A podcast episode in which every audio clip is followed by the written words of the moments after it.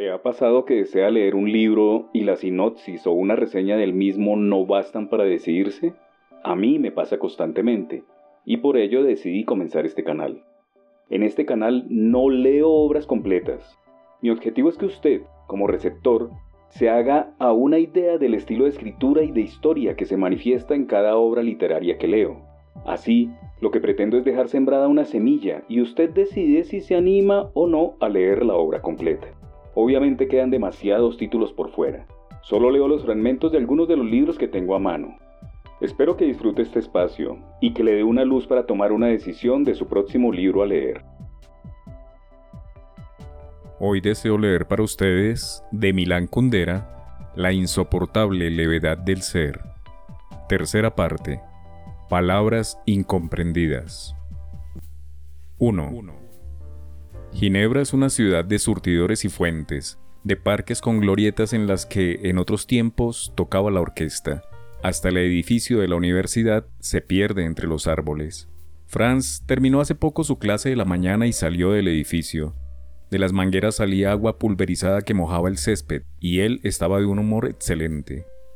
Fue directamente de la universidad a la casa de su amante. Vivía a un par de manzanas de allí. Iba a verla con frecuencia, pero solo como amigo galante, nunca como amante. Si hiciera el amor con ella en su estudio de Ginebra, pasarían un mismo día de una mujer a otra, de la esposa a la amante y de la amante a la esposa, y dado que en Ginebra los matrimonios duermen en una misma cama, a la francesa, pasaría por lo alto en unas pocas horas de la cama de una mujer a la cama de otra mujer. Creía que, de ese modo, humillaría al amante y a la esposa, y al fin y al cabo se humillaría a sí mismo. El amor que sentía por la mujer de la que se había enamorado hacía unos meses era para él algo tan preciado que trataba de crear para ella un espacio independiente en su vida, un territorio inaccesible de pureza. Con frecuencia era invitado a dar conferencias en diversas universidades extranjeras y ahora aceptaba fervientemente todas las invitaciones y como no eran bastantes, se inventaba además congresos y simposios ficticios para poder justificar sus ausencias ante la esposa. La amante, que disponía libremente de su tiempo, lo acompañaba. Así hizo posible que ella conociera, en breve plazo, muchas ciudades europeas y una norteamericana. Dentro de diez días, si no te parece mal, podríamos ir a Palermo, le dijo. Prefiero Ginebra, respondió. Estaba ante el caballete, con un cuadro a medio hacer, y contemplaba su obra. ¿Cómo pretendes vivir sin conocer Palermo? Intentó bromear. Ya conozco Palermo, dijo. ¿Y eso? preguntó casi celoso. Una amiga mía me mandó una postal desde allí. La pegué en el butter. ¿No te has fijado? Luego añadió. Había un poeta de principios del siglo. Era ya muy viejo y su secretario lo llevaba a pasear. Maestro, le dice, mire al cielo. Hoy vuela sobre nuestra ciudad el primer avión. Me lo puedo imaginar, dijo el maestro a su secretario y no levantó los ojos del suelo. ¿Ves? Pues yo me puedo imaginar a Palermo. Hay los mismos moteles y los mismos coches que en las demás ciudades. Al menos en mi estudio hay siempre cuadros diferentes. Franz se puso triste se había acostumbrado a que existiera una relación tan directa entre la vida amorosa y los viajes que su invitación Vamos a Palermo contenía un mensaje inequívocamente erótico. Por eso la afirmación Prefiero Ginebra tenía para él un sentido claro. Su amante ya no le quiere como amante. ¿Cómo es posible que se sienta tan inseguro ante ella? No había el menor motivo. Fue ella y no él la que tomó la iniciativa erótica poco después de que se conocieran. Él era un hombre guapo, estaba en la cima de su carrera científica e incluso era temido por sus colegas, porque en las discusiones científicas era orgulloso y empecinado. Entonces, ¿por qué piensa todos los días que su amante va a abandonarlo? La única explicación que encuentro es la de que el amor no era para él una prolongación de su vida pública, sino el polo opuesto significaba para él el deseo de ponerse a merced de la mujer amada. Quien se entrega a otro como un soldado que se rinde, debe hacer previamente entrega de cualquier tipo de arma. Y si se queda sin defensa alguna ante un ataque, no podrá evitar preguntarse, ¿cuándo llegará el ataque? Por eso puedo decir, para Franz el amor significaba la permanente espera de un ataque. Mientras él se entregaba a su angustia, su amante dejó el pincel y se fue a la habitación contigua. Volvió con una botella de vino, sin decir palabra la abrió y sirvió dos vasos de vino. Sintió alivio, se daba risa a sí mismo. La frase, prefiero Ginebra, no significaba que no tenga ganas de hacer el amor con él, sino, por el contrario, que ya no quiere limitar los momentos de amor a las ciudades extranjeras. Ella alzó la copa y se la bebió de un trago. Franz también levantó la copa y bebió. Naturalmente estaba muy contento de que la negativa a viajar a Palermo hubiera resultado ser una invitación a hacer el amor, pero al mismo tiempo lo lamentaba un poco. Su amante había decidido dejar el hábito de pureza que él había instaurado en sus relaciones. No había comprendido su angustioso esfuerzo por salvar al amor de la trivialidad y separarlo radicalmente de su hogar conyugal. En realidad, lo de no hacer el amor con la pintora en Ginebra era un castigo que se había impuesto a sí mismo por estar casado con otra mujer. Vivía aquello como una especie de culpa o defecto. Aunque su vida erótica con su mujer no valía gran cosa, lo cierto era que dormían en una misma cama, se despertaban por la noche al oír uno la respiración acelerada del otro y aspiraban mutuamente los olores de sus cuerpos. Claro que habría preferido dormir solo, pero la cama compartida seguía siendo el símbolo del matrimonio y los símbolos, como sabemos, son intocables. Cada vez que se metía en la cama con su esposa, pensaba en que su amante se lo imaginaba metiéndose en la cama junto con su esposa. Cada vez que pensaba en aquello, sentía vergüenza y, precisamente, por eso pretendía poner la máxima distancia entre la cama en la que dormía con la esposa y la cama en la que hacía el amor con la amante. La pintora volvió a servirse vino, tomó un poco y luego en silencio, con una especie de extraña indiferencia, como si Franz no estuviera allí, comenzó a quitarse la blusa. Se comportaba como un alumno de una escuela de teatro que tiene que hacer un ejercicio mostrando lo que hace cuando está solo en una habitación y no lo ve nadie. Se quedó solo con la falda y el sostén. Después, como si acabara de darse cuenta de que no estaba sola en la habitación, miró largamente a Franz. Aquella mirada lo descolocó porque no la entendía. Entre todos los amantes se crean rápidamente unas reglas de juego de las que no son conscientes, pero que son válidas y no pueden infringirse. La mirada que en aquel momento le dirigió ella no respondía a aquellas reglas, no tenía nada en común con las miradas y los gestos que habitualmente precedían a sus actos amorosos. No había en ella ni incitación ni coquetería, sino más bien una especie de interrogación, solo que Franz no tenía ni idea de lo que podía significar aquella mirada. Luego se quitó la falda, cogió a Franz de la mano y le dio la vuelta para que quedara de cara al gran espejo que estaba a un paso de ellos, apoyado contra la pared. No soltó su mano, observando en el espejo siempre con aquella mirada prolongada e interrogativa, a ratos a sí misma, a ratos a él. Junto al espejo había en el suelo un soporte que llevaba puesto un viejo sombrero negro de hombre. Se agachó a cogerlo y se lo puso en la cabeza. La imagen en el espejo cambió repentinamente. Ahora se veía una mujer en ropa interior, bella, inaccesible, indiferente y que llevaba puesto en la cabeza un sombrero hongo horrorosamente fuera de lugar. Tenía cogido de la mano un hombre de traje gris y corbata. Tuvo que volver a reírse de su incapacidad para comprender a su amante. No se había desnudado para incitarlo a hacer el amor, sino para llevar a cabo una especie de extraña broma, un happening privado para ellos dos solos. Sonrió comprensiva y aprobatoriamente. Esperaba que la pintora respondiera su sonrisa con una sonrisa, pero no hubo tal. No soltó su mano, mirando el espejo alternativamente a sí misma y a él. El tiempo del happening había llegado a su límite. A Franz le pareció que la broma, aunque estaba dispuesto a considerarla encantadora, duraba demasiado. Por eso cogió delicadamente el sombrero con dos dedos, se lo quitó con una sonrisa a la pintora y volvió a colocarlo en su soporte. Era como si estuviese borrando con una goma el bigote que un niño travieso le había dibujado a la Virgen María. Ella permaneció unos instantes mirándose al espejo. Luego Franz la besó con ternura. De nuevo le pidió que se fuera con él diez días a Palermo. Esta vez ella se lo prometió sin objeciones y él se marchó. Volvió a estar de muy buen humor. Ginebra, a la que había maldecido toda la vida como capital del aburrimiento, le parecía hermosa y llena de aventuras.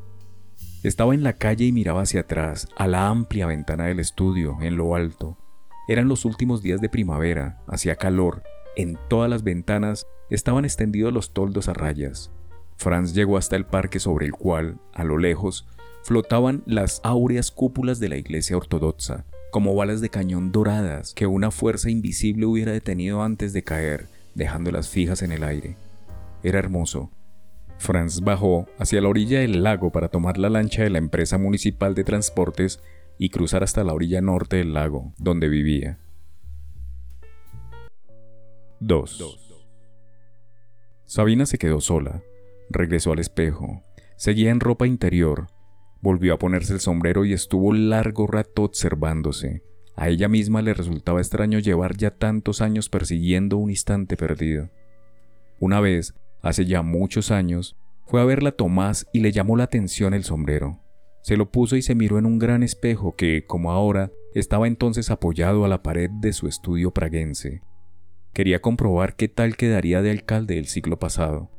Cuando Sabina empezó a desnudarse lentamente, le puso el sombrero en la cabeza.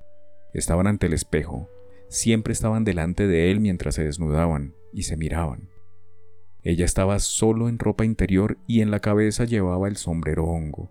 De pronto comprendió que aquella imagen los excitaba a los dos. ¿Cómo podía haber sucedido? No hacía más que un momento, el sombrero que llevaba puesto le pareció una broma es que no hay más que un paso de lo ridículo a lo excitante. En efecto, aquella vez, al mirarse al espejo no vio en los primeros instantes más que una situación graciosa, pero inmediatamente lo cómico quedó oculto tras lo excitante. El sombrero hongo no representaba una broma, sino una violencia. Una violencia respecto a Sabina, a su dignidad femenina. Se veía con las piernas desnudas, con las bragas de tela fina, a través de la cual se transparentaba el pubis. La ropa interior resaltaba sus encantos femeninos y el duro sombrero masculino negaba, violaba, ridiculizaba aquella feminidad. Tomás estaba a su lado vestido, de lo cual se desprendía que la esencia de lo que veían los dos no era la broma. En ese caso, él también debería haber estado en ropa interior y sombrero hongo, sino la humillación.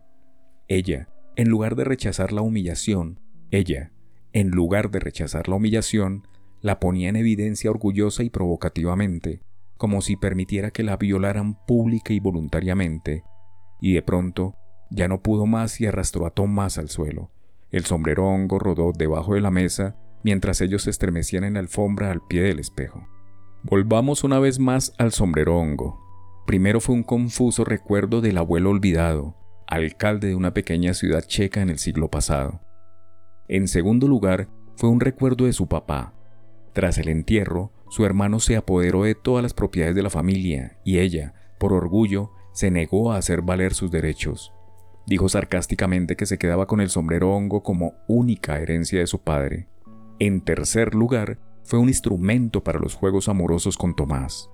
En cuarto lugar, fue un signo de la originalidad que ella cultivaba conscientemente. No pudo llevarse demasiadas cosas al emigrar, y coger aquel objeto voluminoso y nada práctico significó renunciar a otros más prácticos. En quinto lugar, en el extranjero el sombrero hongo se convirtió en un objeto sentimental. Cuando fue a Zurich a ver a Tomás, llevó el sombrero hongo y lo tenía puesto al abrirle la puerta de la habitación del hotel. Aquella vez sucedió algo con lo que no contaba. El sombrero hongo no fue ni alegre ni excitante, se convirtió en un recuerdo del tiempo pasado. Ambos estaban emocionados, Hicieron el amor como nunca lo habían hecho antes. No había sitio para juegos obscenos porque aquel encuentro no era la continuación de sus encuentros eróticos, en los que siempre inventaban alguna pequeña depravación nueva, sino una recapitulación del tiempo, un canto a su pasado común, el resumen sentimental de una historia no sentimental que se perdía en la lejanía. El sombrero hongo se convirtió en el motivo de la composición musical que es la vida de Sabina, Aquel motivo volvía una y otra vez, y en cada oportunidad tenía un significado distinto. Todos aquellos significados fluían por el sombrero hongo como el agua por un cauce, y puedo decir que aquel era el cauce de Heráclito. No entrarás dos veces en el mismo río. El sombrero hongo era el cauce por el que Sabina veía correr cada vez un río distinto, un río semántico distinto.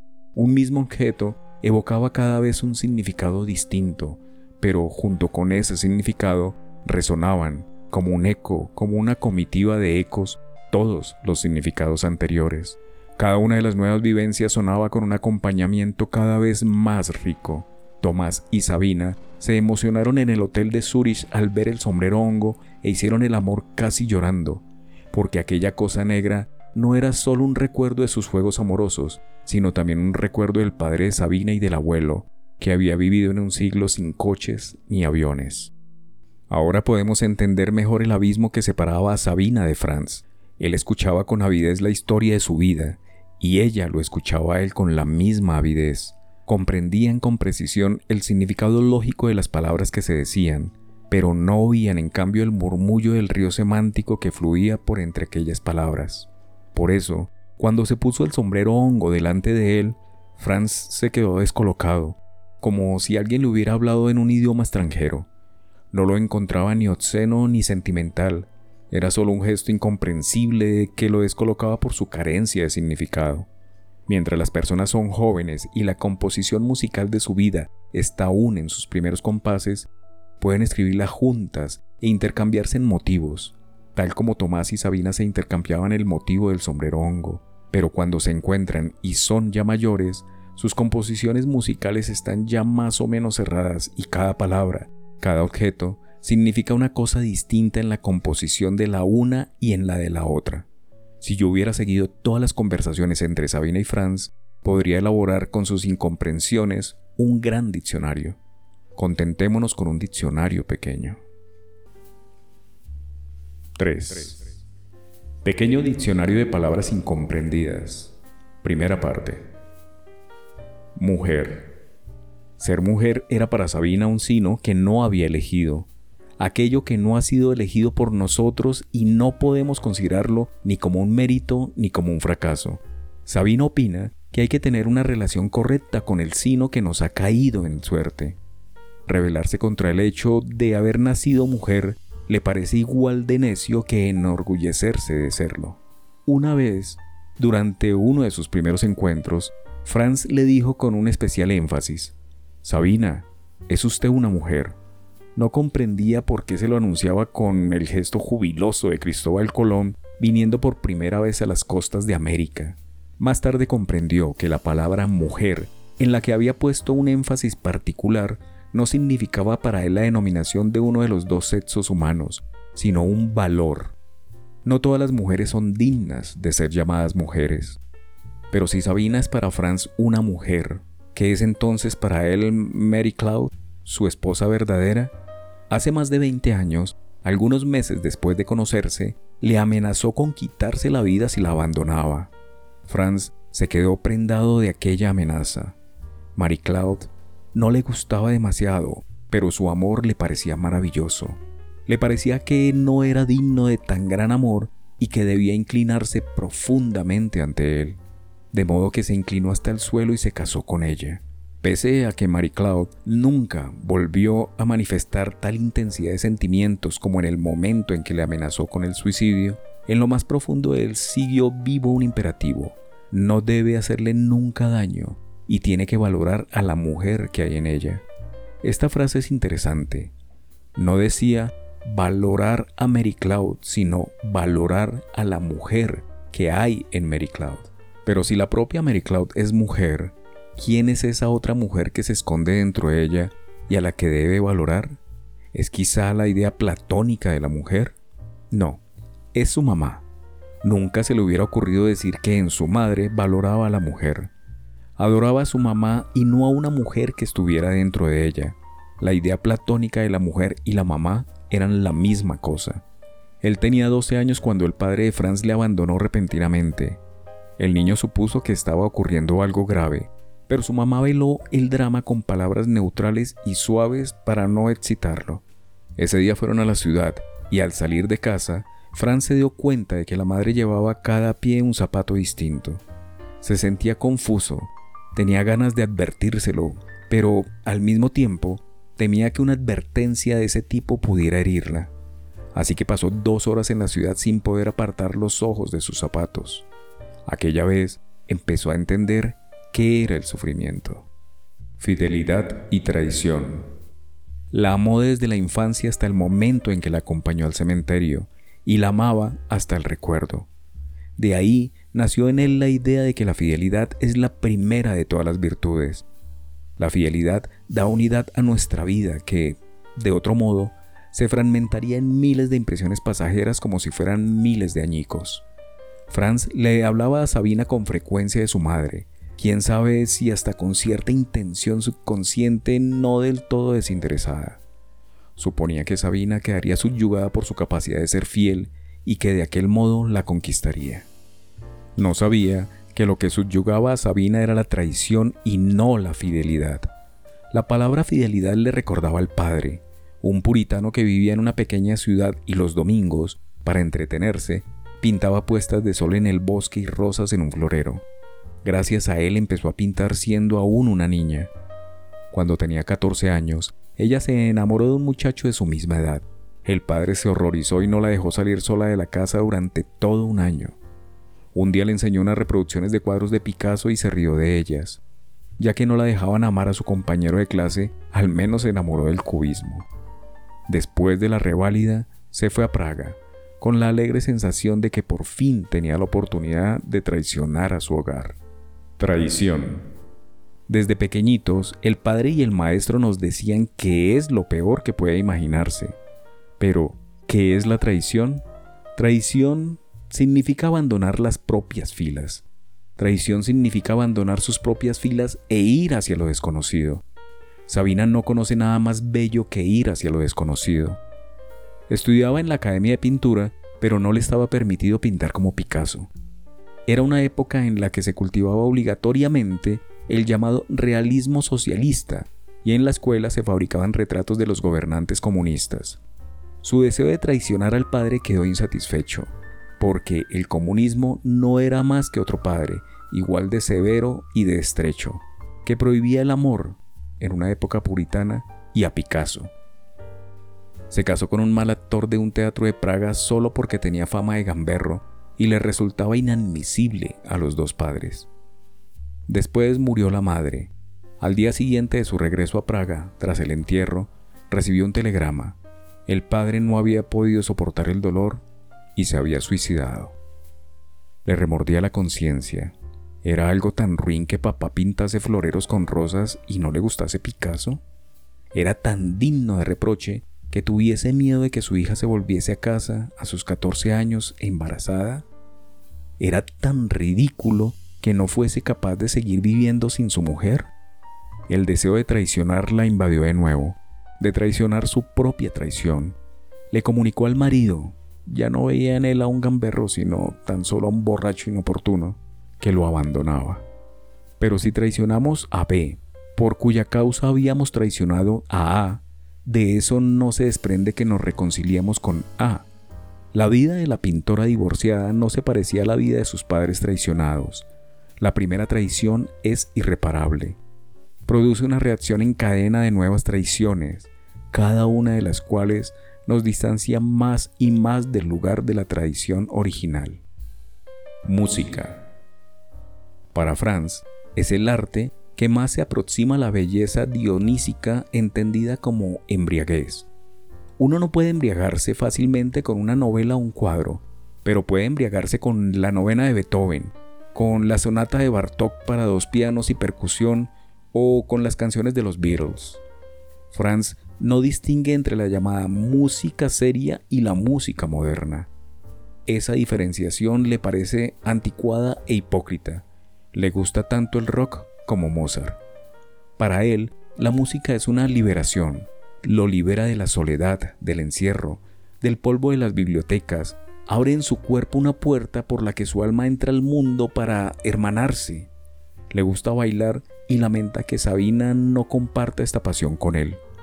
Están los dos en un restaurante y mientras comen, se oye por los altavoces una sonora música rítmica. Sabina dice, esto es un círculo vicioso. La gente se vuelve sorda porque pone la música cada vez más alto, y como se vuelve sorda, no le queda más remedio que ponerla aún más alto. ¿No te gusta la música? le pregunta Franz. No, dice Sabina, y luego añade, puede que si viviera en otra época, y piensa en el tiempo en que vivía Johann Sebastian Bach, cuando la música era como una rosa que crecía en una enorme planicie nevada de silencio. El ruido disfrazado de música la persigue desde su infancia. Cuando estudiaba en la Academia de Pintura, tuvo que pasar unas vacaciones enteras en la llamada Obra de la Juventud. Vivían en unas habitaciones comunes y trabajaban en la construcción de una siderurgia. La música aullaba desde los altavoces a partir de las 5 de la mañana y hasta las 9 de la noche. Le daban ganas de llorar, pero la música era alegre y era imposible escapar de ella. Ni en el retrete, ni bajo la cama, ni bajo la manta, los altavoces estaban por todas partes. La música era como una jauría de perros de presa que hubieran soltado tras ella. Entonces pensaba que esta barbarie musical solo imperaba en el mundo comunista. En el extranjero comprobó que la transformación de la música en ruido es un proceso planetario, mediante el cual la humanidad entra en la fase histórica de la fealdad total, el carácter total de la fealdad se manifestó en primer término como omnipresente fealdad acústica. Coches, motos, guitarras eléctricas, taladros, altavoces, sirenas. La omnipresencia de la fealdad visual llegará pronto. Cenaron, subieron a la habitación, hicieron el amor y a Franz se le confundían las ideas en el umbral del sueño. Se acordó de la ruidosa música durante la cena y pensó, el ruido tiene una ventaja no se oyen las palabras. Se dio cuenta de que desde su infancia no hace otra cosa que hablar, escribir, dar conferencias, inventar frases, buscar expresiones, corregirlas, de modo que al final no hay palabras precisas. Su sentido se difumina, pierden su contenido y se convierten en residuos, hierbajos, polvo, arena que vaga por su cerebro, que le duele en la cabeza, que es su insomnio, su enfermedad y en ese momento sintió el anhelo oscuro y poderoso de una música inmensa, de un ruido absoluto, un bullicio hermoso y alegre que lo abrace, lo inunde y lo ensordezca todo, y en el que desaparezca para siempre el dolor, la vanidad y el nihilismo de las palabras. La música, la negación de las frases, la música, la antipalabra. Anhelaba estar durante mucho tiempo abrazado a Sabina, callar, no decir ya nunca más una sola frase y dejar que el placer se funda con el estruendo orgiástico de la música. En medio de aquel feliz ruido imaginario, se durmió. Luz y oscuridad. Para Sabina vivir significa ver. La visión está limitada por una doble frontera, una luz fuerte que ciega y la total oscuridad. Posiblemente esto es lo que determina el rechazo de Sabina a cualquier extremismo. Los extremos son la frontera tras la cual termina la vida, y la pasión por el extremismo en el arte y en la política es una velada ansia de muerte. La palabra luz no despierta en Franz la imagen de un paisaje sobre el cual descansa el blando resplandor del día, sino la de la fuente de luz en sí, el sol, la lámpara, el reflector. Franz recuerda las conocidas metáforas, el sol de la verdad, el deslumbrante resplandor de la razón, etcétera, etcétera, etcétera. Al igual que la luz, le atrae la oscuridad. Sabe que en nuestro tiempo se considera ridículo apagar la luz mientras se hace el amor y por eso deja encendida una pequeña lámpara encima de la cama. Pero cuando penetra Sabina, cierra los ojos. El gozo que le inunda requiere oscuridad. Esa oscuridad es pura, limpia, sin imágenes ni visiones. Esa oscuridad no tiene final, no tiene fronteras. Esa oscuridad es el infinito que cada uno de nosotros lleva dentro de sí. En efecto, quien busque el infinito, que cierre los ojos. En el momento en que se siente que el gozo se extiende por su cuerpo, Franz se estira y se diluye en el infinito de su oscuridad. Él mismo se vuelve infinito. Pero cuanto mayor se vuelve un hombre en su oscuridad interior, más disminuye en su apariencia externa. Un hombre con los ojos cerrados es una ruina de hombre. A Sabina le desagrada esa visión. No quiere mirar a Franz y por eso cierra también los ojos. Pero esa oscuridad no significa para ella el infinito, sino simplemente la disconformidad con lo que se ve, la negación de lo visto, el rechazo a ver. 4. Sabina se dejó convencer para visitar una asociación de compatriotas. Discutían una vez más acerca de si se debía haber luchado contra los rusos con las armas en la mano o no. Por supuesto que aquí, en la tranquilidad de la emigración, todos decían que se tenía que haber luchado. Sabina dijo, entonces vuelvan y luchen. No debió haberlo dicho. Un hombre con el pelo cano y ondulado la señaló con un largo dedo índice. No diga eso. Todos ustedes son responsables de lo que pasó. Usted también. ¿Qué hizo usted allí contra el régimen comunista? Pintar cuadros. Eso es todo. La evaluación y el examen de los ciudadanos es una actividad permanente, la principal de las actividades sociales en los países comunistas. Si a un pintor se le ha de autorizar una exposición, si un ciudadano debe obtener un visado para poder ir durante las vacaciones al mar, si un futbolista debe formar parte de la selección nacional, primero hay que reunir todos los dictámenes e informes sobre él, de la portera, de los compañeros de trabajo, de la policía, de la organización del partido, de los sindicatos. Luego, estos son analizados, sopesados y resumidos por funcionarios especiales designados para esos fines. Pero aquello de lo que hablan esos dictámenes no se refiere a la capacidad del ciudadano para pintar, jugar al fútbol o si su salud necesita que pase las vacaciones junto al mar. Se refiere única y exclusivamente a lo que se dio en llamar perfil político del ciudadano, o sea, a lo que el ciudadano dice, a lo que piensa, al modo en que se comporta, así participa en reuniones y en manifestaciones del primero de mayo. Dado que todo, la vida cotidiana, la carrera profesional y hasta las vacaciones, depende de la evaluación que se haga del ciudadano, todo el mundo, si quiere ir a jugar fútbol en el equipo nacional, exponer sus cuadros o pasar las vacaciones junto al mar, tiene que comportarse de modo que la evaluación sea positiva. En eso pensaba ahora Sabina, mientras oía hablar al hombre del pelo cano. No se preocupa de si sus compatriotas juegan bien al fútbol o pintan bien. Ninguno de los checos se preocupaba por saber cómo pinta Sabina, sino de si su postura en contra del régimen comunista era activa o solo pasiva, de verdad o fingida, de toda la vida o de ahora mismo. Como era pintora, se fijaba mucho en la cara de la gente y conocía, por sus experiencias en Praga, la fisionomía de aquellos cuya pasión es examinar y evaluar a los demás. Todos ellos tenían el índice un poco más largo que el dedo del corazón y apuntaban con él a las personas con las que hablaban. Por lo demás, el presidente Novotny, que mandó en Bohemia durante 14 años hasta 1968, también llevaba el pelo exactamente igual, con un ondulado de peluquería y tenía el índice más largo de todos los habitantes de Europa Central. Cuando el prestigioso emigrante oyó, en boca de una pintora cuyos cuadros no había visto nunca, que se parecía al presidente comunista Novotny, enrojeció, palideció, volvió a enrojecer, volvió a palidecer, no dijo nada y permaneció en silencio. Todos se quedaron callados al mismo tiempo, hasta que por fin Sabina se levantó y se fue. Estaba consternada, pero en cuanto llegó a la calle pensó, ¿y por qué iba a tener que relacionarse con los checos? ¿Qué la une a ellos? ¿El paisaje? Si cada uno de ellos tuviera que explicar lo que le sugiere la palabra bohemia, las imágenes que tendrían ante los ojos serían totalmente heterogéneas y no formarían unidad alguna. ¿O la cultura? ¿Pero qué es? ¿Dvorak y Janashek? Sí, pero ¿qué ocurre cuando un checo no tiene sentido musical? La esencia de lo checo se diluye rápidamente o los grandes hombres, Jan Haas, ninguno de ellos había leído ni un solo reglón de sus libros. Lo único que eran capaces de entender todos a una eran las llamas, las gloriosas llamas en las que ardió como hereje en la hoguera, las gloriosas cenizas en las que se convirtió, de modo que la esencia de lo checo, piensa Sabina, no es para ellos más que cenizas.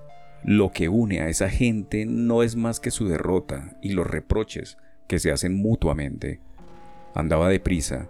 Más que la ruptura con los emigrantes, lo que ahora la excitaba eran sus pensamientos. Sabía que eran injustos. Entre los checos hay también personas diferentes de aquel señor del índice largo. El silencio que se produjo tras sus palabras no significaba, ni mucho menos, que todos estuviesen en contra suya. Más bien, estaban confundidos por ese odio repentino, por esa incomprensión de la que aquí en la inmigración son todos víctimas. ¿Por qué mejor no se compadece de ellos? ¿Por qué no ve en ellos a personas enternecedoras y abandonadas? Nosotros sabemos ya por qué. Ya al traicionar a su padre, la vida apareció ante ella como un largo camino de traiciones, y cualquier traición nueva le atraía como un vicio y como una victoria. No quiere permanecer en sus filas. No quiere permanecer en esas filas siempre con la misma gente y las mismas conversaciones. Por eso la excita tanto lo injusta que es. La excitación no le resultaba agradable, al contrario, Sabina tiene la sensación de haber vencido y de ser aplaudida por alguien invisible. Pero inmediatamente después de aquella embriaguez llegó la angustia. Este camino tiene que terminar en algún sitio. Alguna vez tiene que dejar de traicionar. Algún día tiene que detenerse. Era de noche e iba deprisa por el andén. El tren a Ámsterdam ya está en la estación. Buscaba su vagón, abrió la puerta del compartimiento hasta el cual la había conducido un amable revisor y vio a Franz sentado en la cama, que ya estaba hecha. Se levantó para darle la bienvenida y ella lo abrazó y lo cubrió de besos. Tenía unas ganas terribles de decirle, como la más trivial de las mujeres, no me abandones, no dejes que me vaya, dómame, esclavízame, sé fuerte. Pero eran palabras que no podía ni sabía pronunciar. Después de abrazarlo, lo único que dijo fue, estoy tan contenta de estar contigo. Era lo más que podía decir una persona de un carácter tan reservado como el suyo. 5. Pequeño diccionario de palabras incomprendidas. Continuación. Manifestaciones. En Italia o en Francia la cosa es sencilla.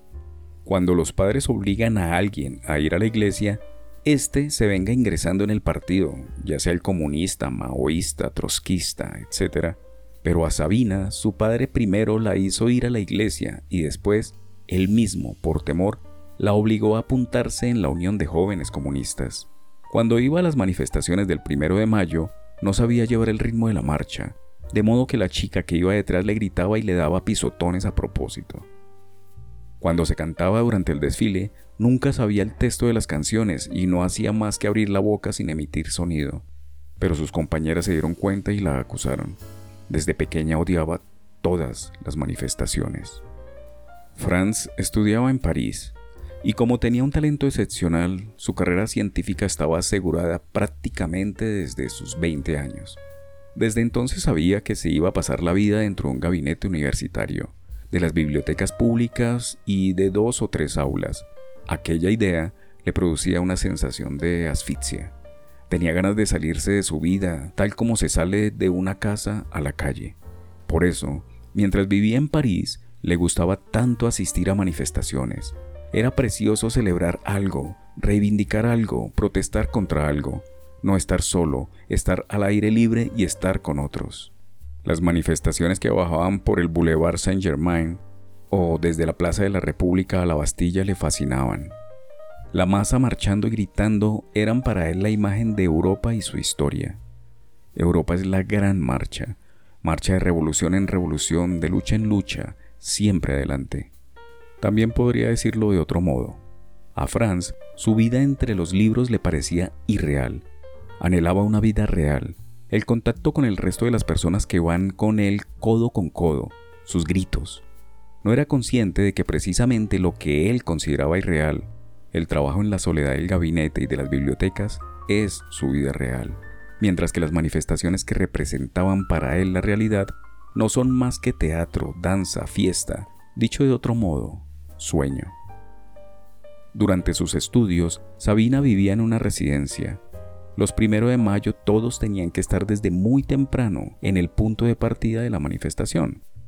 Para que no faltase nadie, los funcionarios de la organización de estudiantes controlaban que la residencia quedase vacía. Por eso se escondía en el retrete, y cuando hacía mucho tiempo que los demás se habían ido, volvía a su habitación. Había un silencio como nunca. Solo a lo lejos se oían las bandas de música. Era como si estuviera escondida dentro de una concha y a lo lejos resonase el mar del mundo hostil. Un año después de abandonar Bohemia se encontraba casualmente en París, precisamente en el aniversario de la invasión rusa. Se celebraba una manifestación de protesta y no fue capaz de resistir la tentación de participar. Los jóvenes franceses levantaban el puño y gritaban consignas contra el imperialismo soviético. Aquellas consignas le gustaban, pero de pronto comprobó con sorpresa que era incapaz de gritar a coro con los demás. No aguantó en la manifestación más que unos pocos minutos. Les confió su experiencia a sus amigos franceses. Se extrañaron. ¿Es que no quieres luchar contra la ocupación de tu país? Tenía ganas de decirle que detrás del comunismo, del fascismo, de todas las ocupaciones y las invasiones, se escondía un mal más básico y general. Para ella, la imagen de ese mal es una manifestación de personas que marchan, levantan los brazos y gritan al unísono las mismas sílabas. Pero sabía que no sería capaz de explicárselo. Perpleja, cambió el tema de la conversación. Belleza de Nueva York. Anduvieron por Nueva York durante horas, a cada paso variaba el espectáculo como si fueran por una estrecha vereda de un paisaje montañoso arrebatador. En medio de la acera un joven se inclinaba y rezaba. A poca distancia de él dormitaba una negra hermosa. Un hombre vestido con un traje negro atravesaba la calle dirigiendo con gestos ampulosos una orquesta invisible. El agua brotaba de una fuente y alrededor de ella almorzaban sentados unos obreros de la construcción. Las escaleras verdes trepaban por las fachadas de unas casas feas de ladrillos rojos, pero aquellas casas eran tan feas que en realidad resultaban hermosas. Junto a ellas había un gran rascacielos acristalado, y, detrás de este, otros rascacielos en cuyo techo habían construido un pequeño palacio árabe con sus torrecillas, sus galerías y sus columnas doradas. Sabina se acordó de sus cuadros. En ellos también se producían encuentros de cosas que no tenían nada que ver. Una siderurgia en construcción y detrás de ella una lámpara de petróleo. Otra lámpara más, cuya antigua pantalla de cristal pintado estaba rota en pequeños fragmentos que flotan sobre un paisaje desértico de marismas. Franz le dijo, la belleza europea ha tenido siempre un cariz intencional. Había un propósito estético y un plan a largo plazo según el cual la gente edificaba durante decenios una catedral gótica o una ciudad renacentista. La belleza de Nueva York tiene una base completamente distinta. Es una belleza no intencional. Surgió sin una intención humana, algo así como una gruta de estalactitas. Formas que en sí mismas son feas. Se encuentran casualmente, sin planificación, en unas combinaciones tan increíbles que relucen con milagrosa poesía. Sabina dijo, una belleza no intencional. Mm, sí, también podría decirse la belleza como error. Antes de que la belleza desaparezca por completo del mundo, existirá aún durante un tiempo como error. La belleza como error es la última fase de la historia de la belleza. Y se acordó del primer cuadro que pintó. Ya como pintora madura, surgió gracias a que sobre él cayó, por error, pintura roja. Sí, sus cuadros estaban basados en la belleza del error, y Nueva York era la patria secreta y verdadera de su pintura. Franz dijo, es posible que la belleza no intencional de Nueva York sea mucho más rica y variada que la belleza excesivamente severa y compuesta de un proyecto humano, pero ya no es una belleza europea, es un mundo extraño. ¿Resultará que hay al menos algo acerca de lo cual los dos piensen lo mismo? No, hay una diferencia. Lo ajeno de la belleza neoyorquina atrae tremendamente a Sabina. A Franz le fascina, pero también le horroriza. Despierta en él la añoranza de Europa, patria de Sabina. Sabina comprende la aversión de él hacia América. Franz es la personificación de Europa.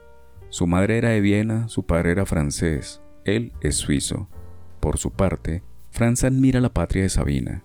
Cuando le habla de sí misma y de sus amigos de Bohemia, Franz oye las palabras cárcel, percusión, tanques en las calles, emigración, octavillas, literatura prohibida, exposiciones prohibidas y siente una extraña envidia mezclada de nostalgia.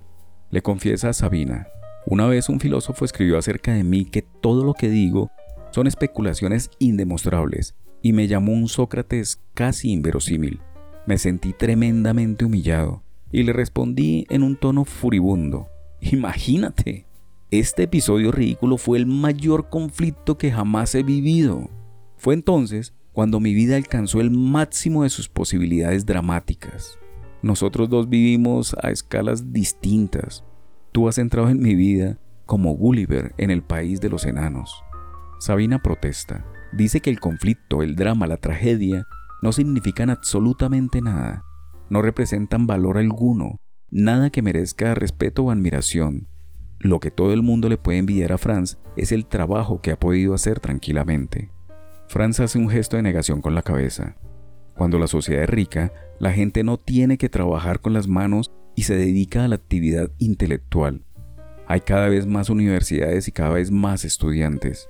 Los estudiantes, para poder terminar sus carreras, tienen que inventar temas para sus tesis. Hay una cantidad infinita de temas. Hay una cantidad infinita de temas, porque sobre cualquier cosa se puede hacer un estudio. Los folios de papel escritos se amontonan en los archivos, que son más tristes que un cementerio, porque en ellos no entra nadie, ni siquiera el día de los difuntos. La cultura sucumbe bajo el volumen de la producción, la avalancha de las letras, la locura de la cantidad. Por ese motivo te digo que un libro prohibido en tu país significa infinitamente más que los millones de palabras que vomitan nuestras universidades. En este sentido podríamos entender la debilidad de Franz por todas las revoluciones. Tiempo atrás había sentido simpatía por Cuba, luego por China, y cuando la perdió debido a la crueldad de sus regímenes, se acostumbró melancólicamente a la idea de que ya no le quedaba más que aquel mar de letras que no tiene ningún peso y no son la vida. Se hizo profesor en Ginebra, donde no se celebran manifestaciones, y en una especie de vida ascética, solo, sin mujeres ni manifestaciones. Publicó con considerable éxito varios libros científicos. Un buen día llegó Sabina como una aparición. Venía de un país en el que desde hacía mucho tiempo no florecía ningún tipo de ilusiones revolucionarias, pero donde se conservaba lo que él más admiraba de las revoluciones, el riesgo, el coraje y el peligro de muerte, una vida vivida a gran escala. Sabina le había devuelto la fe en la grandeza del destino del hombre. Resultaba aún más bella porque detrás de su figura se transparentaba el doloroso drama de su país. Pero a Sabina no le gustaba aquel drama. Las palabras cárcel, persecución, libros prohibidos, ocupación, tanques, son para ella palabras feas, carentes del menor perfume romántico. La única palabra que suena en su interior dulcemente, como un recuerdo nostálgico de su patria, es la palabra cementerio. Cementerio. En Bohemia, los cementerios parecen jardines. Las tumbas están cubiertas de césped y flores de colores. Las humildes sepulturas se pierden entre el verde de las hojas. Cuando oscurece, los cementerios se llenan de pequeñas velas encendidas, de modo que es como si los muertos hubieran organizado un baile infantil. Sí, un baile infantil, porque los muertos son inocentes como niños. Aunque la vida estuviera llena de crueldad, en los cementerios siempre ha reinado la paz. Incluso en tiempos de guerra, en la época de Hitler, en la de Stalin, durante todas las ocupaciones.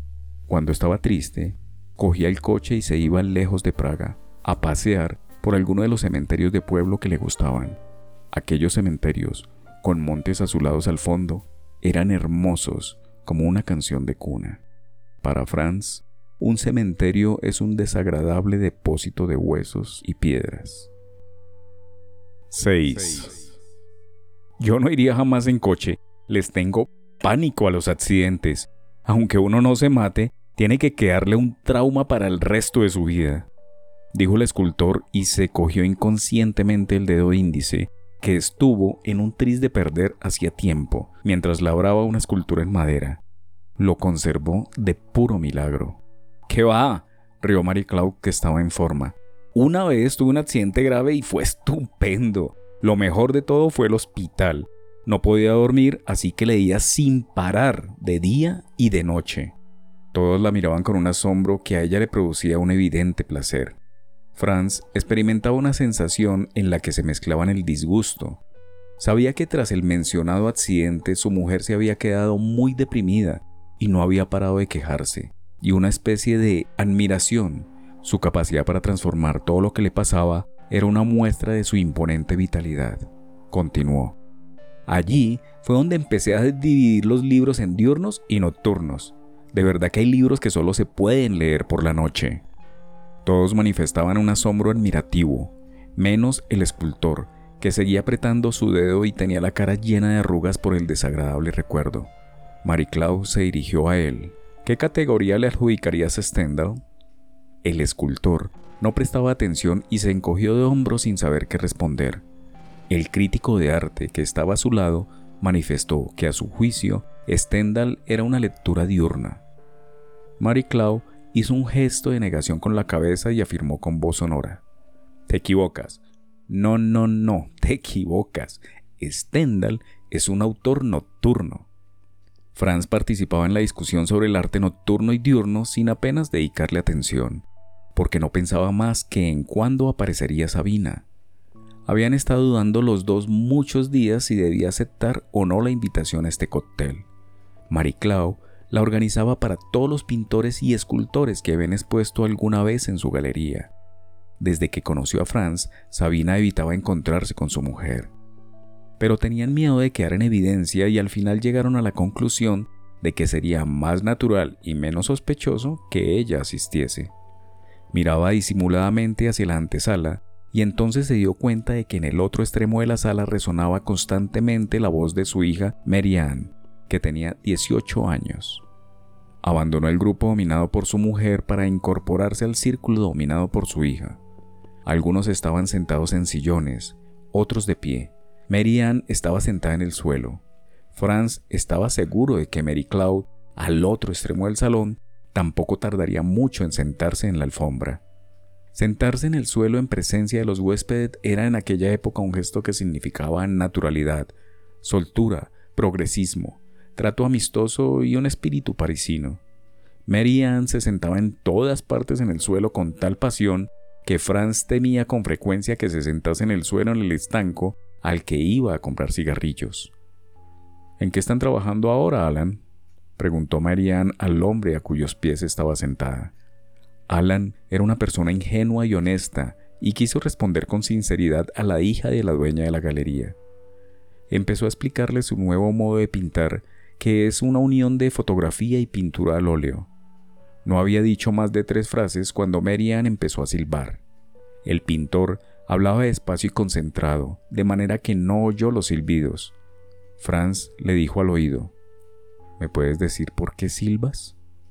Porque no me gusta cuando hablan de política, respondió en voz alta. En efecto, Dos de los hombres que formaban parte del mismo círculo hablaban de las próximas elecciones en Francia. Marianne, que se sentía obligada a dirigir la diversión, les preguntó a los dos si irían la semana próxima al teatro a ver la ópera de Rossini, que ponía en Ginebra una compañía italiana. Mientras tanto, el pintor Alan buscaba formulaciones cada vez más precisas para explicar su nuevo modo de pintar, y Franz se avergonzaba de su hija. Para acallarla, afirmó que se aburriría infinitamente en la ópera.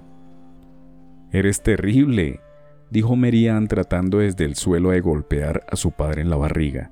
El actor principal es guapísimo.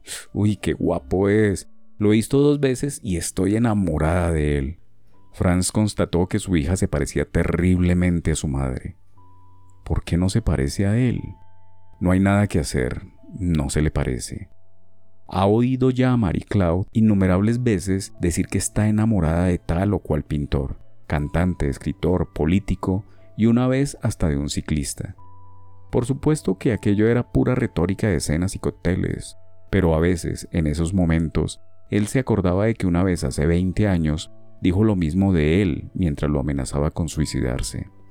En ese momento entró Sabina en el salón. Mary Claude la vio y fue a su encuentro.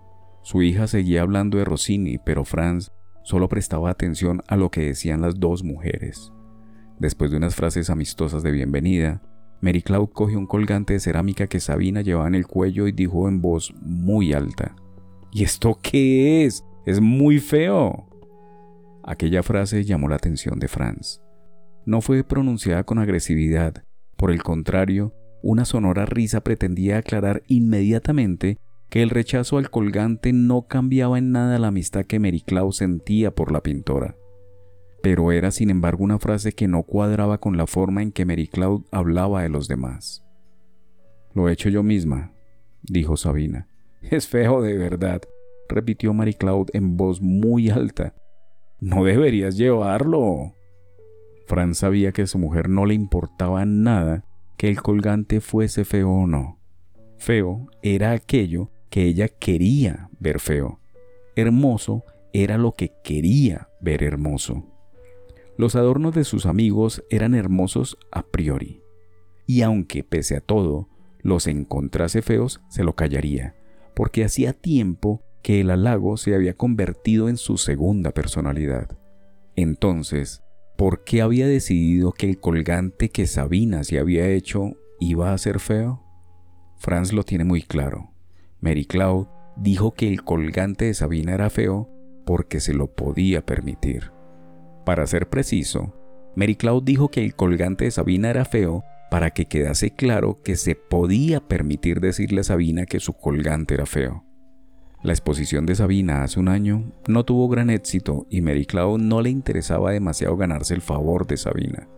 Por el contrario, Sabina tenía motivos para desear ganarse el favor de Mary Cloud. Sin embargo, su actitud no daba esa impresión. Sí, Franz lo tenía muy claro.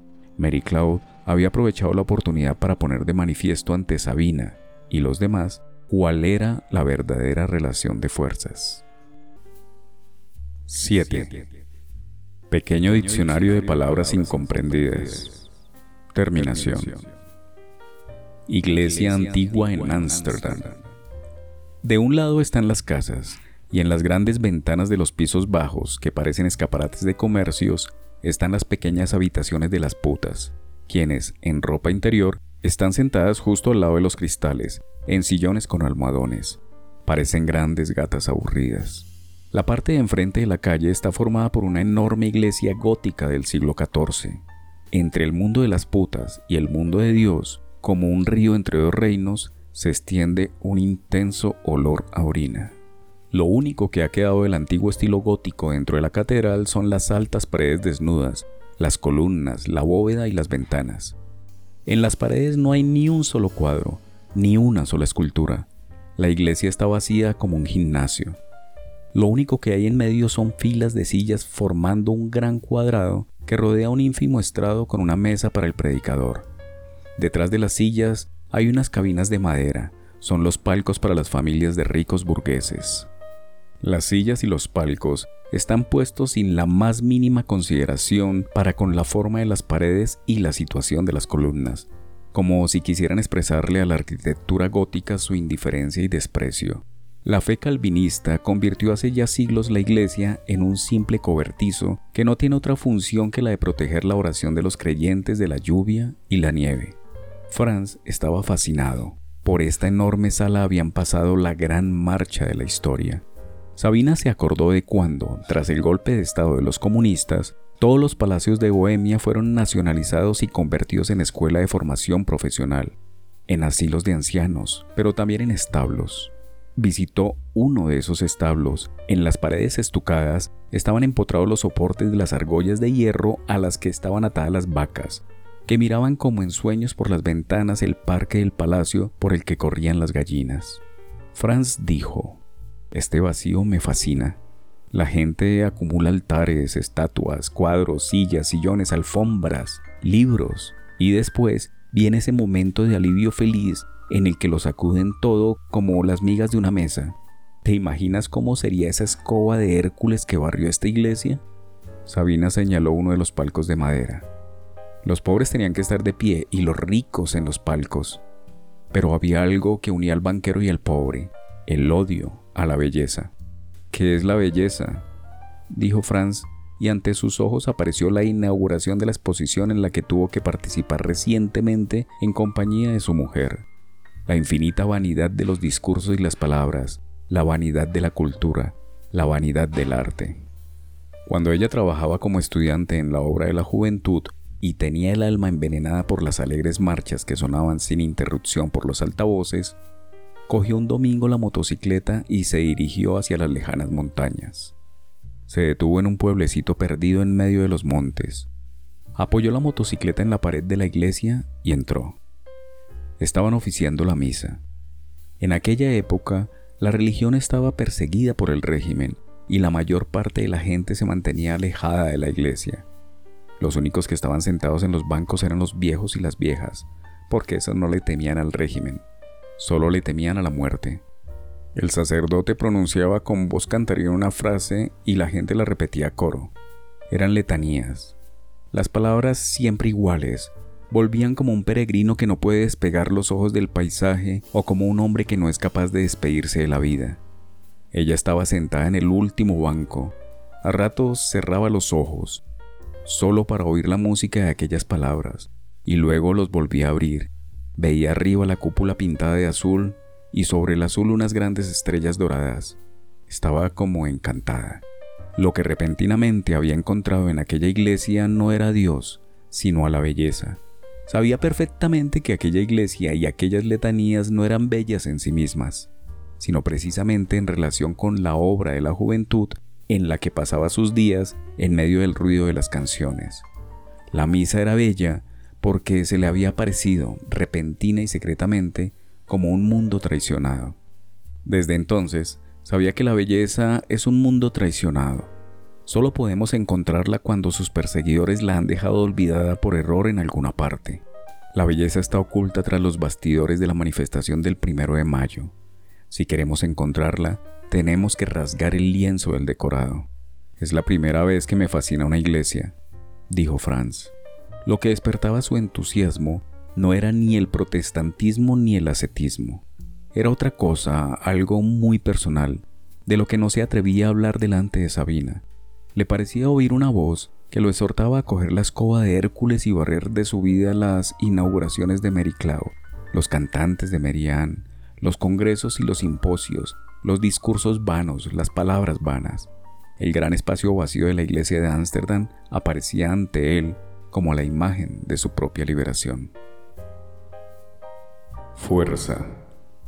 En la cama de uno de los muchos hoteles en los que hacían el amor, es increíble que tengas esos músculos. Franz se alegró por el elogio. Se levantó de la cama, cogió una pesada silla de roble por la parte más baja de la pata, junto al suelo, y la levantó lentamente. No tienes que tener miedo de nada. Yo podría defenderte en cualquier situación. Antes participaba en competencias de judo. Consiguió levantar el brazo con la pesada silla por encima de la cabeza y Sabina dijo, es agradable ver lo fuerte que eres. Pero para sus adentros añadió lo siguiente, Franz es fuerte, pero su fuerza se dirige solo hacia afuera. Con respecto a las personas con las que vive, a las que quiere, es débil. La debilidad de Franz se llama bondad. Franz nunca podría darle órdenes a Sabina. No le mandaría, como en tiempos hizo Tomás, que coloque un espejo en el suelo y ande encima de él desnuda. No es que le falte la sensualidad, pero le falta fuerza para mandar. Hay cosas que solo pueden hacerse con violencia. El amor físico es impensable sin violencia. Sabina miraba a Franz, que caminaba por la habitación con la silla levantada, y aquello le parecía grotesco y la llenaba de una extraña tristeza. Franz dejó la silla en el suelo y se sentó en ella mirando a Sabina. No es que no me agrade ser fuerte, pero ¿para qué necesito estos músculos en Ginebra? Los llevo como un adorno, como unas plumas de pavo real. Nunca en mi vida me he peleado con nadie. Sabina continuó con su meditación melancólica. ¿Y si tuviera un hombre que le diera órdenes? ¿Alguien que quisiera ser su amo? ¿Cuánto tiempo iba a aguantarlo? Ni siquiera cinco minutos, de lo cual se deduce que no hay hombre que le vaya bien, ni fuerte ni débil. Y entonces dijo, ¿y por qué no utilizas nunca tu fuerza contra mí? Porque amar significa renunciar a la fuerza, dijo Franz con suavidad. Sabina se dio cuenta de dos cosas. En primer lugar, de que aquella frase era hermosa y cierta. En segundo lugar, de que al pronunciarla, Franz quedaba descalificado para su vida erótica. Vivir en la verdad. Esta es una fórmula que utiliza Kafka en su diario o en alguna carta. Franz ya no recuerda dónde, Aquella fórmula le llamó la atención. ¿Qué es eso de vivir en la verdad? La definición negativa es sencilla. Significa no mentir, no ocultarse, no mantener nada en secreto. Desde que conoció a Sabina, Franz vive en la mentira. Le habla a su mujer de un congreso en Ámsterdam y de unas conferencias en Madrid que jamás han tenido lugar y le da miedo ir con Sabina por la calle en Ginebra. Le divierte mentir y esconderse precisamente porque no lo ha hecho nunca. Se siente agradablemente excitado, como un buen alumno que hubiera decidido hacer novillos por una vez en su vida. Para Sabina, vivir en la verdad, no mentirse a uno mismo, ni mentir a los demás, solo es posible en el supuesto de que vivamos sin público. En cuanto hay alguien que observe nuestra actuación, nos adaptamos, queriendo o sin querer, a los ojos que nos miran y ya nada de lo que hacemos es verdad. Tener público, pensar en el público, eso es vivir en la mentira. Sabina desprecia la literatura en la que los autores delatan todas sus intimidades y las de sus amigos. La persona que pierde su intimidad lo pierde todo, piensa Sabina. Y la persona que se priva de ella voluntariamente es un monstruo, por eso Sabina no sufre por tener que ocultar su amor. Al contrario, solo así puede vivir en la verdad.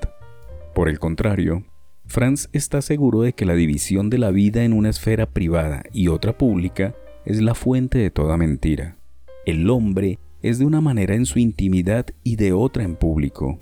Vivir en la verdad significa para él suprimir la barrera entre lo privado y lo público. Le agrada citar la frase de André Breton acerca de que le gustaría vivir en una casa de cristal, en la que nada sea secreto y en la que todos puedan verlo.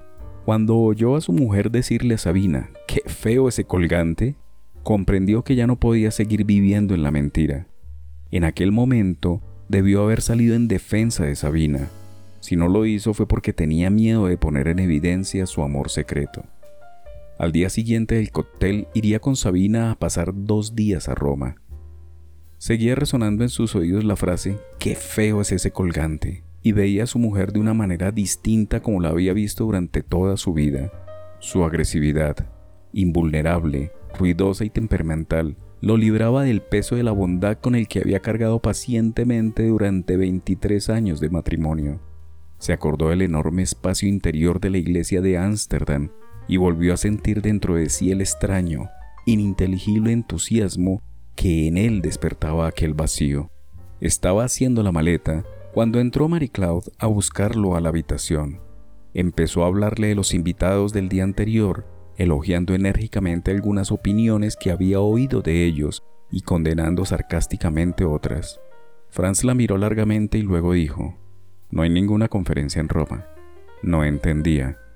¿Y entonces a qué vas? dijo. Hace ya nueve meses que tengo un amante. No quiero que nos veamos en Ginebra, por eso viajo tanto. He pensado que debía saberlo. Después de pronunciar las primeras palabras se asustó. El coraje que tenía al comienzo lo abandonó. Apartó la vista para no ver en la cara de Mary Cloud la desesperación que suponía que le iba a causar con sus palabras. Tras una pequeña pausa se oyó. Sí, yo también opino que debía saberlo. La voz sonaba firme y Franz levantó la vista. Mary Cloud no se había derrumbado. Seguía pareciéndose a aquella mujer que ayer había dicho con voz chillona, ¡Qué feo es ese colgante! Siguió. Y ya que eres tan valiente para comunicarme que hace nueve meses que me engañas, ¿podrías decirme con quién? Él siempre había pensado que no debía hacer daño a Mary Cloud, que tenía que valorar a la mujer que había en ella. Pero, ¿A dónde había ido a parar aquella mujer que había sido Mary Cloud? Dicho de otro modo, ¿a dónde había ido a parar la imagen de su madre que él relacionaba con su mujer? La madre, su triste y traicionada mamá, que llevaba en cada pie un zapato diferente, se había ido de Mary Cloud y quién sabe si ni siquiera se había ido, porque nunca había estado en ella. Se dio cuenta de aquello con repentino odio. No tengo ningún motivo para ocultártelo, dijo aunque no la había herido la noticia de que le era infiel, no dudaba de que la heriría la noticia de quién era su rival. Por eso le habló de Sabina sin dejar de mirarla a la cara. Poco después se reunió con Sabina en el aeropuerto. El avión levantó el vuelo y él se sentía cada vez más liviano. Pensaba en que, después de nueve meses, por fin vivía la verdad. 8. Sabina se sentía como si Franz hubiera forzado la puerta de su intimidad, como si de pronto se hubiera asomado la cabeza de Mary Cloud, la cabeza de Marianne, la cabeza del pintor Alan y la del escultor que anda siempre apretándose el dedo, las cabezas de todas las personas que conoce en Ginebra. Se convertirá, contra su voluntad, en la rival de no sabe qué mujer que no le interesa en lo más mínimo. Franz se divorciará y ella ocupará el lugar a su lado en la cama de matrimonio. Todos podrán observarlo de cerca o de lejos. Se verá obligada a hacer una especie de teatro. En lugar de ser Sabina, va a tener que desempeñar el papel de Sabina e inventar incluso ese papel. El amor, cuando se hace público, aumenta de peso, se convierte en una carga. Sabina ya se encorvaba por anticipado al imaginarse ese peso. Cenaron en un restaurante romano y bebieron vino. Ella estaba silenciosa. ¿De verdad que no te enfadas? preguntó Franz. Le aseguró que no se enfadaba. Estaba confusa y no sabía si debía alegrarse o no. Se acordaba de su encuentro en el compartimiento del tren en Ámsterdam. Aquella vez tuvo ganas de caer de rodillas ante él y pedirle que la retuviera aunque fuera por la fuerza y que nunca la dejase ir. Aquella vez deseó que terminara de una vez ese peligroso camino de traiciones. Deseó detenerse. Ahora trataba de evocar con la mayor intensidad posible el deseo de entonces, de invocarlo, de apoyarse en él. Era en vano. La sensación de disgusto era mucho más fuerte. Regresaban al hotel andando, ya de noche, los italianos que pasaban junto a ellos hacían ruido, gritaban, gesticulaban, de modo que ellos podían andar juntos sin decir palabra y no oír su propio silencio. Después Sabina se lavó largamente en el cuarto de baño mientras Franz la esperaba en la cama tapado con la colcha. La lamparita estaba encendida como siempre. Al regresar del cuarto del baño la apagó. Fue la primera vez que lo hizo. Franz debió haber registrado mejor aquel gesto. No le prestó atención porque no tenía significado alguno para él. Como sabemos, prefería cerrar los ojos cuando hacía el amor. Y debido precisamente a aquellos ojos cerrados, Sabina apagó la lamparita. Ya no quería ver aquellos párpados cerrados ni un segundo más. Los ojos, como dice el proverbio, son la ventana del alma. El cuerpo de Franz, que se movía siempre encima de ella con los ojos cerrados, era para ella un cuerpo sin alma. Parecía un cachorro que aún está ciego y emite sonidos de impotencia porque tiene sed. Franz jodiendo, con sus hermosos músculos, era como un enorme cachorro que mamase de sus pechos. Además era cierto que tenía en la boca un pezón suyo, como si estuviera chupeteando leche. Esa idea de que por abajo era un hombre maduro y por arriba un lactante que mamaba, de que por lo tanto estaba jodiendo con un bebé, le ponía al borde de las náuseas. No, ya no quiere ver más cómo se mueve desesperadamente encima de ella. Ya nunca más le ofrecerá su pecho como una perra a su cachorro. Hoy es la última vez, irrevocablemente la última vez.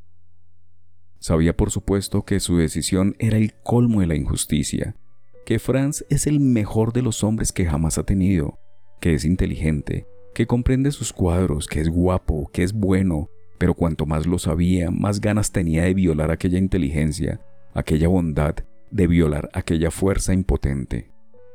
Aquella noche lo amó con mayor intensidad que nunca, porque la excitaba saber que era por última vez. Hacía el amor con él y estaba ya muy lejos de allí. Volvía a oír a lo lejos la trompeta dorada de la traición y sabía que era una voz a la que no podría resistirse le parecía que había aún ante ella un enorme espacio para la libertad, y la lejanía de aquel espacio la excitaba. Hacía el amor con Franz locamente, salvajemente, como nunca lo había hecho con él. Franz gemía sobre su cuerpo y estaba seguro de entenderlo todo. Pese a que Sabina había estado callada durante la cena y no le había dicho lo que pensaba de su decisión, ahora le respondía, ponía de manifiesto su alegría, su pasión, su aprobación, su deseo de vivir para siempre con él. Se sentía como un jinete que va montando a caballo hacia un vacío maravilloso, hacia un vacío sin esposa, sin hija, sin hogar, hacia un maravilloso vacío barrido por la escoba de Hércules, hacia un maravilloso vacío que llenaría con su amor. Ambos iban encima del otro como quien va a caballo. Ambos iban hacia la lejanía que anhelaban. Ambos estaban unidos por la tradición que los liberaba. Franz iba en Sabina y traicionaba a su mujer. Sabina iba en Franz y traicionaba a Franz. 9. Durante más de 20 años había visto en su mujer a su madre, a un ser dulce al que es necesario defender. Aquella idea estaba demasiado arraigada en él como para que pudiera librarse de ella en dos días. Al regresar a casa sintió remordimientos. Tuvo miedo de que tras su partida se hubiera derrumbado y estuviera torturada por la tristeza. Abrió tímidamente la puerta, entró en su habitación. Se detuvo un momento en silencio, escuchando. Sí, estaba en casa. Tras un momento de duda fue a verla para saludarla, como era su costumbre. Alzó las cejas con una sorpresa fingida. ¿Has vuelto aquí? ¿Y a dónde iba a ir? Tuvo ganas de decir con auténtica sorpresa, pero no dijo nada. Ella continuó. Para que todo quede claro, no tengo nada en contra de que te traslades enseguida a su casa. Cuando se lo confesó todo, el día de la partida, no tenía un plan preciso, estaba dispuesto a discutir amistosamente al regreso cómo hacer las cosas para causarle el menor daño posible, pero no contaba con que ella misma insistiese fría y obstinadamente a que se fuese. A pesar de que aquello le facilitaba las cosas, no pudo evitar la decepción. Toda la vida había tenido miedo de herirla, y solo por eso se había impuesto voluntariamente la disciplina de una monogamia idiotizante. Y al cabo de 20 años, de pronto comprueba que sus reparos han sido completamente inútiles y que se habría privado de otras mujeres solo por culpa de un malentendido. Por la tarde tenía una clase y de la universidad fue directamente a casa de Sabina. Quería pedirle que le permitiese quedarse en su casa por la noche. Llamó al timbre pero no abrió nadie. Se fue al bar de enfrente y estuvo durante mucho tiempo mirando hacia la entrada de su casa. Había anochecido ya y él ya no sabía qué hacer. Toda su vida había dormido con Mary Cloud en la misma cama. Si ahora regresara a casa, ¿dónde se acostaría? Podría acostarse, por supuesto, en el tresillo de la habitación contigua, pero ¿no sería un gesto exagerado? ¿No parecería una manifestación de enemistad? Él quiere seguir siendo amigo de su mujer, pero acostarse a su lado tampoco era posible. Podía oír por adelantado su irónica pregunta. ¿Cómo? ¿No prefiere dormir en la cama de Sabina? Por eso se buscó una habitación en un hotel. Al día siguiente volvió a llamar en vano a la puerta de Sabina durante todo el día. Al tercer día fue a ver a la portera. No sabía nada y le indicó que se dirigiera a la propietaria de la casa, que era quien le había alquilado el estudio a Sabina. La llamó por teléfono y se enteró de que Sabina había rescindido el contrato dos días antes. Fue varios días más a ver si localizaba a Sabina en su casa hasta que un día encontró la casa abierta. Tres hombres vestidos con monos cargaban los muebles y los cuadros en un gran camión de mudanzas aparcado delante de la casa. Les preguntó a dónde llevaban los muebles. Le contestaron que tenían orden expresa de mantener en secreto la dirección. Ya estaba a punto de ofrecerles unos cuantos billetes para que le develaran el secreto, cuando de repente sintió que no tenía fuerzas para hacerlo. La tristeza lo había paralizado por completo. No entendía nada, no era capaz de explicarse nada. Lo único que sabía era que había estado esperando aquel momento desde el instante en que conoció a Sabina. Había pasado lo que tenía que pasar. Franz no se resistía. Encontró un piso pequeño en el casco antiguo. En un momento en que sabía que no iba a estar ni la mujer ni la hija, visitó a su antiguo hogar para llevarse la ropa y los libros más importantes. Se cuidó mucho de no coger nada que pudiera hacerle falta a Mary Cloud. Un día la vio a través del cristal de una cafetería. Estaba sentada con otras dos señoras y su cara, en la que una gesticulación incontrolada había marcado hacía ya tiempo muchas arrugas, se movía temperamentalmente. Las damas la escuchaban y reían sin parar. Franz tenía la impresión de que estaba hablándoles de él. Seguro que se había enterado de que Sabina había desaparecido de Ginebra precisamente en la misma época en que Franz decidió irse a vivir con ella. Era una historia verdaderamente cómica. No podía extrañarse de ser objeto de diversión de las amigas de su mujer. Regresó a su piso, hasta donde llegaba cada hora el sonido de las campanas de la iglesia de Saint Pierre. Aquel mismo día le habían traído la mesa de la tienda. Olvidó a Mary Cloud y a sus amigas, y por un momento olvidó también a Sabina. Se sentó a la mesa, estaba contento de haberla elegido él mismo. Había vivido 20 años rodeado de muebles que no había elegido él. De todo se encargaba Mary Cloud. En realidad es la primera vez que dejaba de ser un muchacho y se independizaba. Al día siguiente, había quedado con el carpintero para que le hiciese una librería. Llevaba ya varias semanas entretenido dibujando su forma, tamaño y ubicación. Entonces, se percató con sorpresa de que no era desdichado. La presencia física de Sabina era mucho menos importante de lo que había supuesto. La importante era la huella dorada, la huella mágica que había dejado en su vida y que nadie podría quitarle. Antes de desaparecer de su vista, tuvo tiempo de poner en sus manos la escoba de Hércules, con la cual barrió de su vida todo lo que no quería. Aquella inesperada felicidad, aquella comodidad, aquel placer que le producían la libertad y la nueva vida, ese era el regalo que le había dejado. Por lo demás, siempre prefería lo irreal a lo real, del mismo modo que se sentía mejor en las manifestaciones, que como ya he dicho son solo teatro y sueño, que en la cátedra desde la que daba clase a sus alumnos era más feliz con la Sabina que se había convertido en una diosa invisible que con la Sabina con la que recorría el mundo y por cuyo amor temía constantemente. Le había dado la inesperada libertad del hombre que vive solo, le había regalado la luz de la seducción, se había vuelto atractivo para las mujeres. Una de sus alumnas se enamoró de él. Y así, en un periodo de tiempo asombrosamente breve, se transformó por completo el escenario de su vida. Hasta hacía tiempo vivía en una gran casa burguesa con criada, hija y esposa, y ahora reside en un piso pequeño del casco antiguo y su joven amante se queda a dormir en su casa casi todos los días.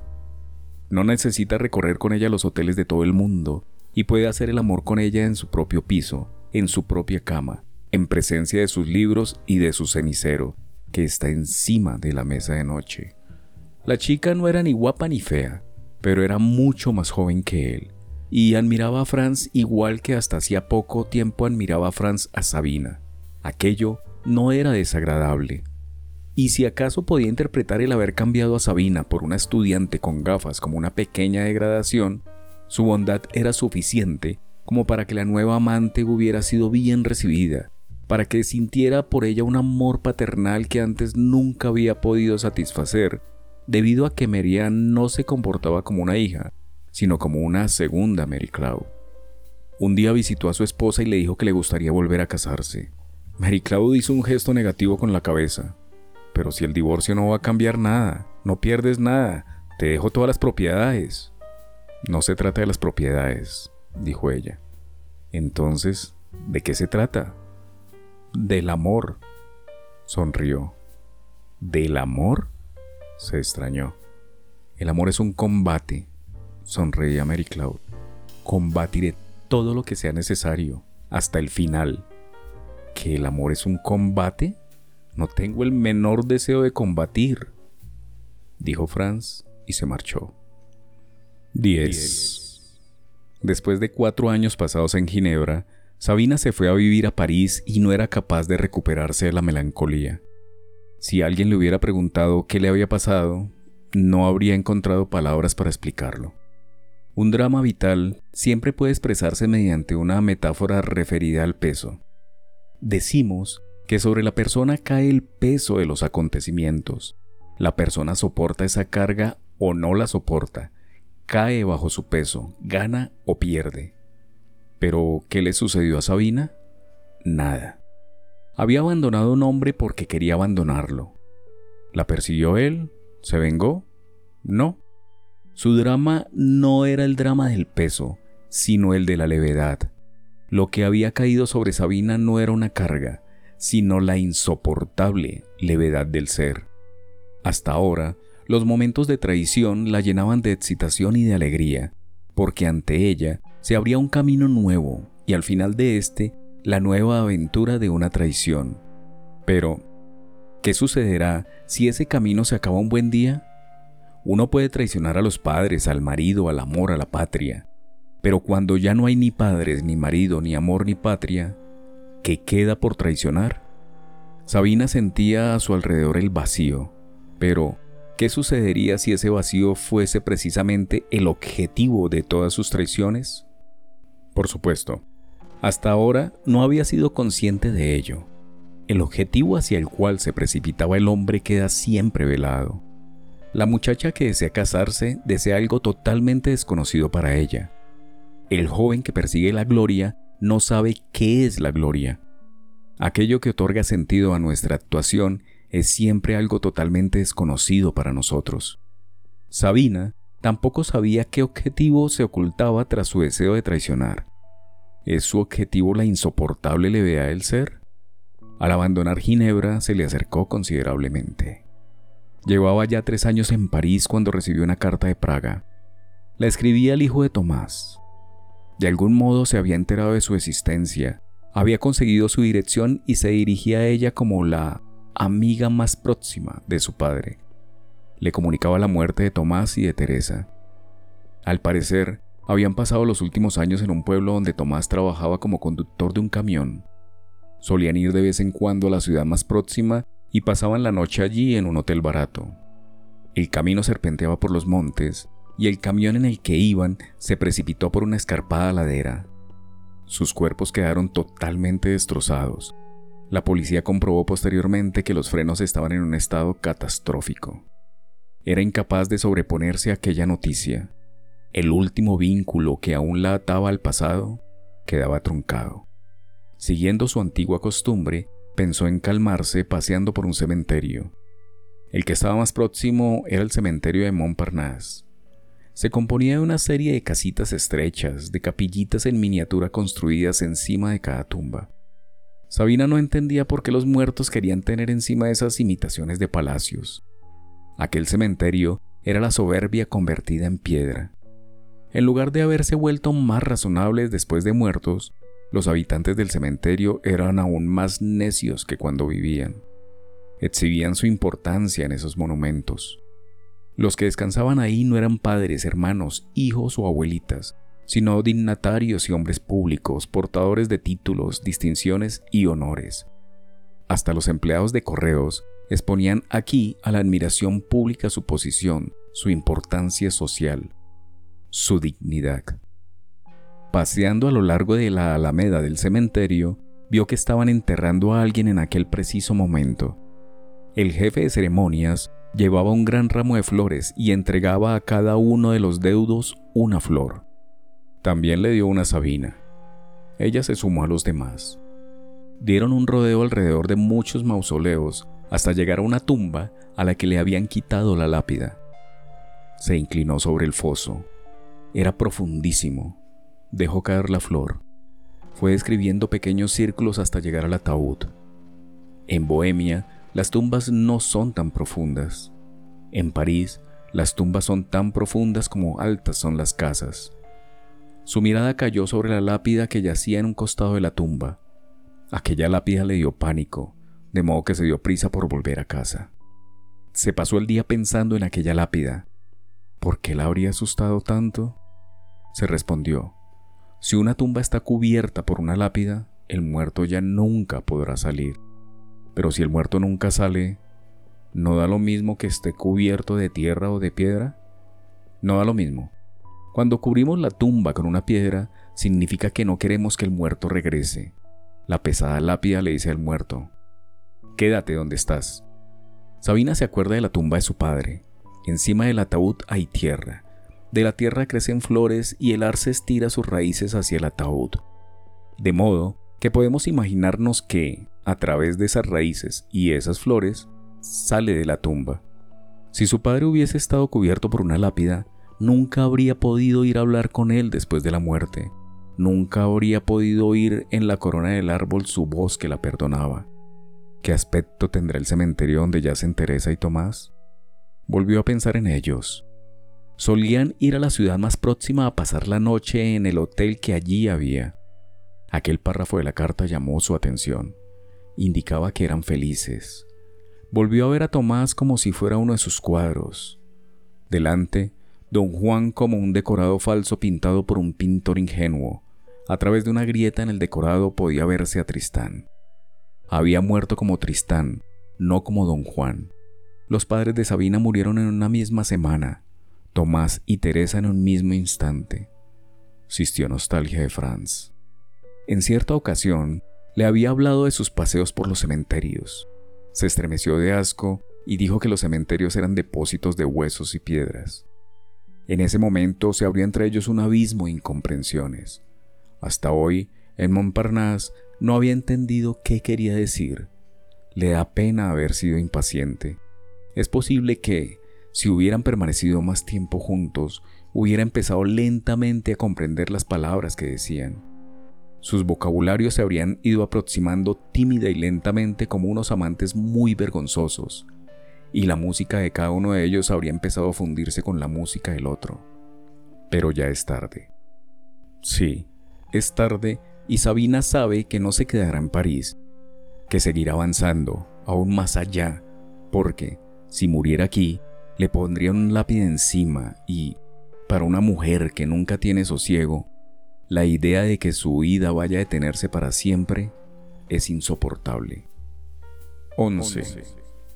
Todos los amigos de Franz sabían de Mary Cloud y todos sabían de su estudiante con grandes gafas, pero de quien no sabían era de Sabina. Franz se equivocaba al pensar que su esposa hablaba de ella con sus amigas. Sabina era una mujer hermosa y Mary Cloud no quería que la gente comparara mentalmente la cara de las dos. Él temía que los descubriesen y por eso nunca tuvo ningún cuadro suyo, ningún dibujo, ni siquiera una pequeña fotografía. De modo que desapareció de su vida sin dejar huella. No existían pruebas tangibles de que hubiera pasado con ella el mejor año de su vida. Por eso le gustaba aún más serle fiel. Cuando se quedan solos en la habitación, su joven amante levanta a veces la vista del libro y le mira inquisitivamente. ¿En qué piensas? pregunta.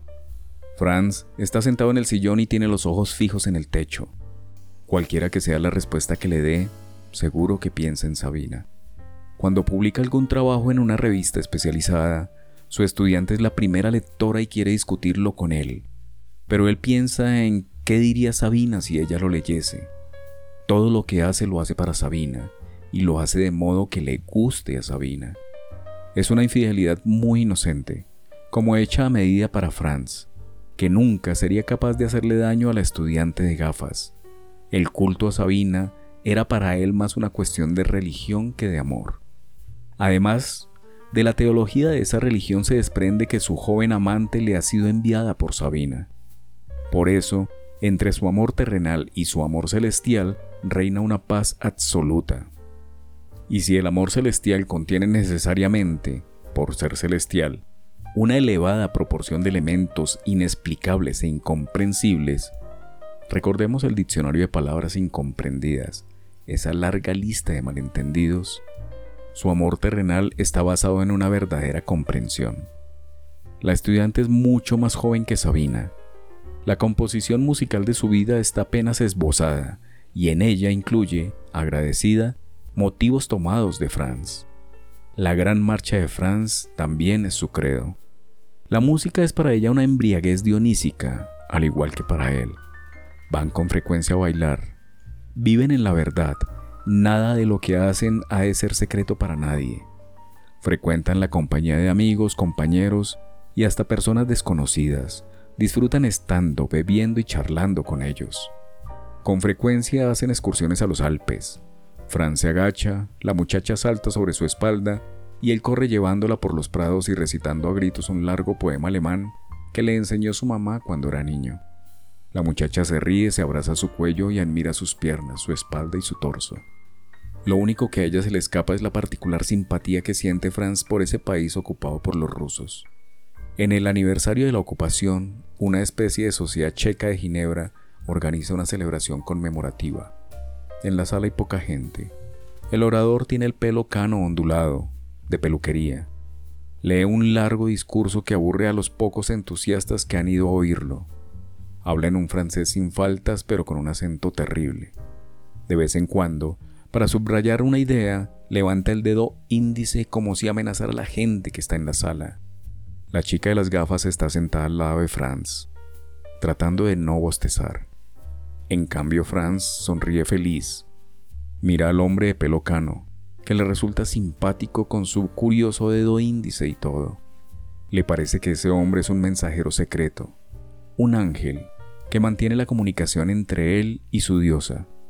Cierra los ojos tal como lo cerraba encima del cuerpo de Sabina en 15 hoteles europeos y uno norteamericano. Con este fragmento concluyo la lectura de la tercera parte Palabras incomprendidas. En mi próxima entrega, la cuarta parte, El alma y el cuerpo. Espero haya disfrutado esta lectura.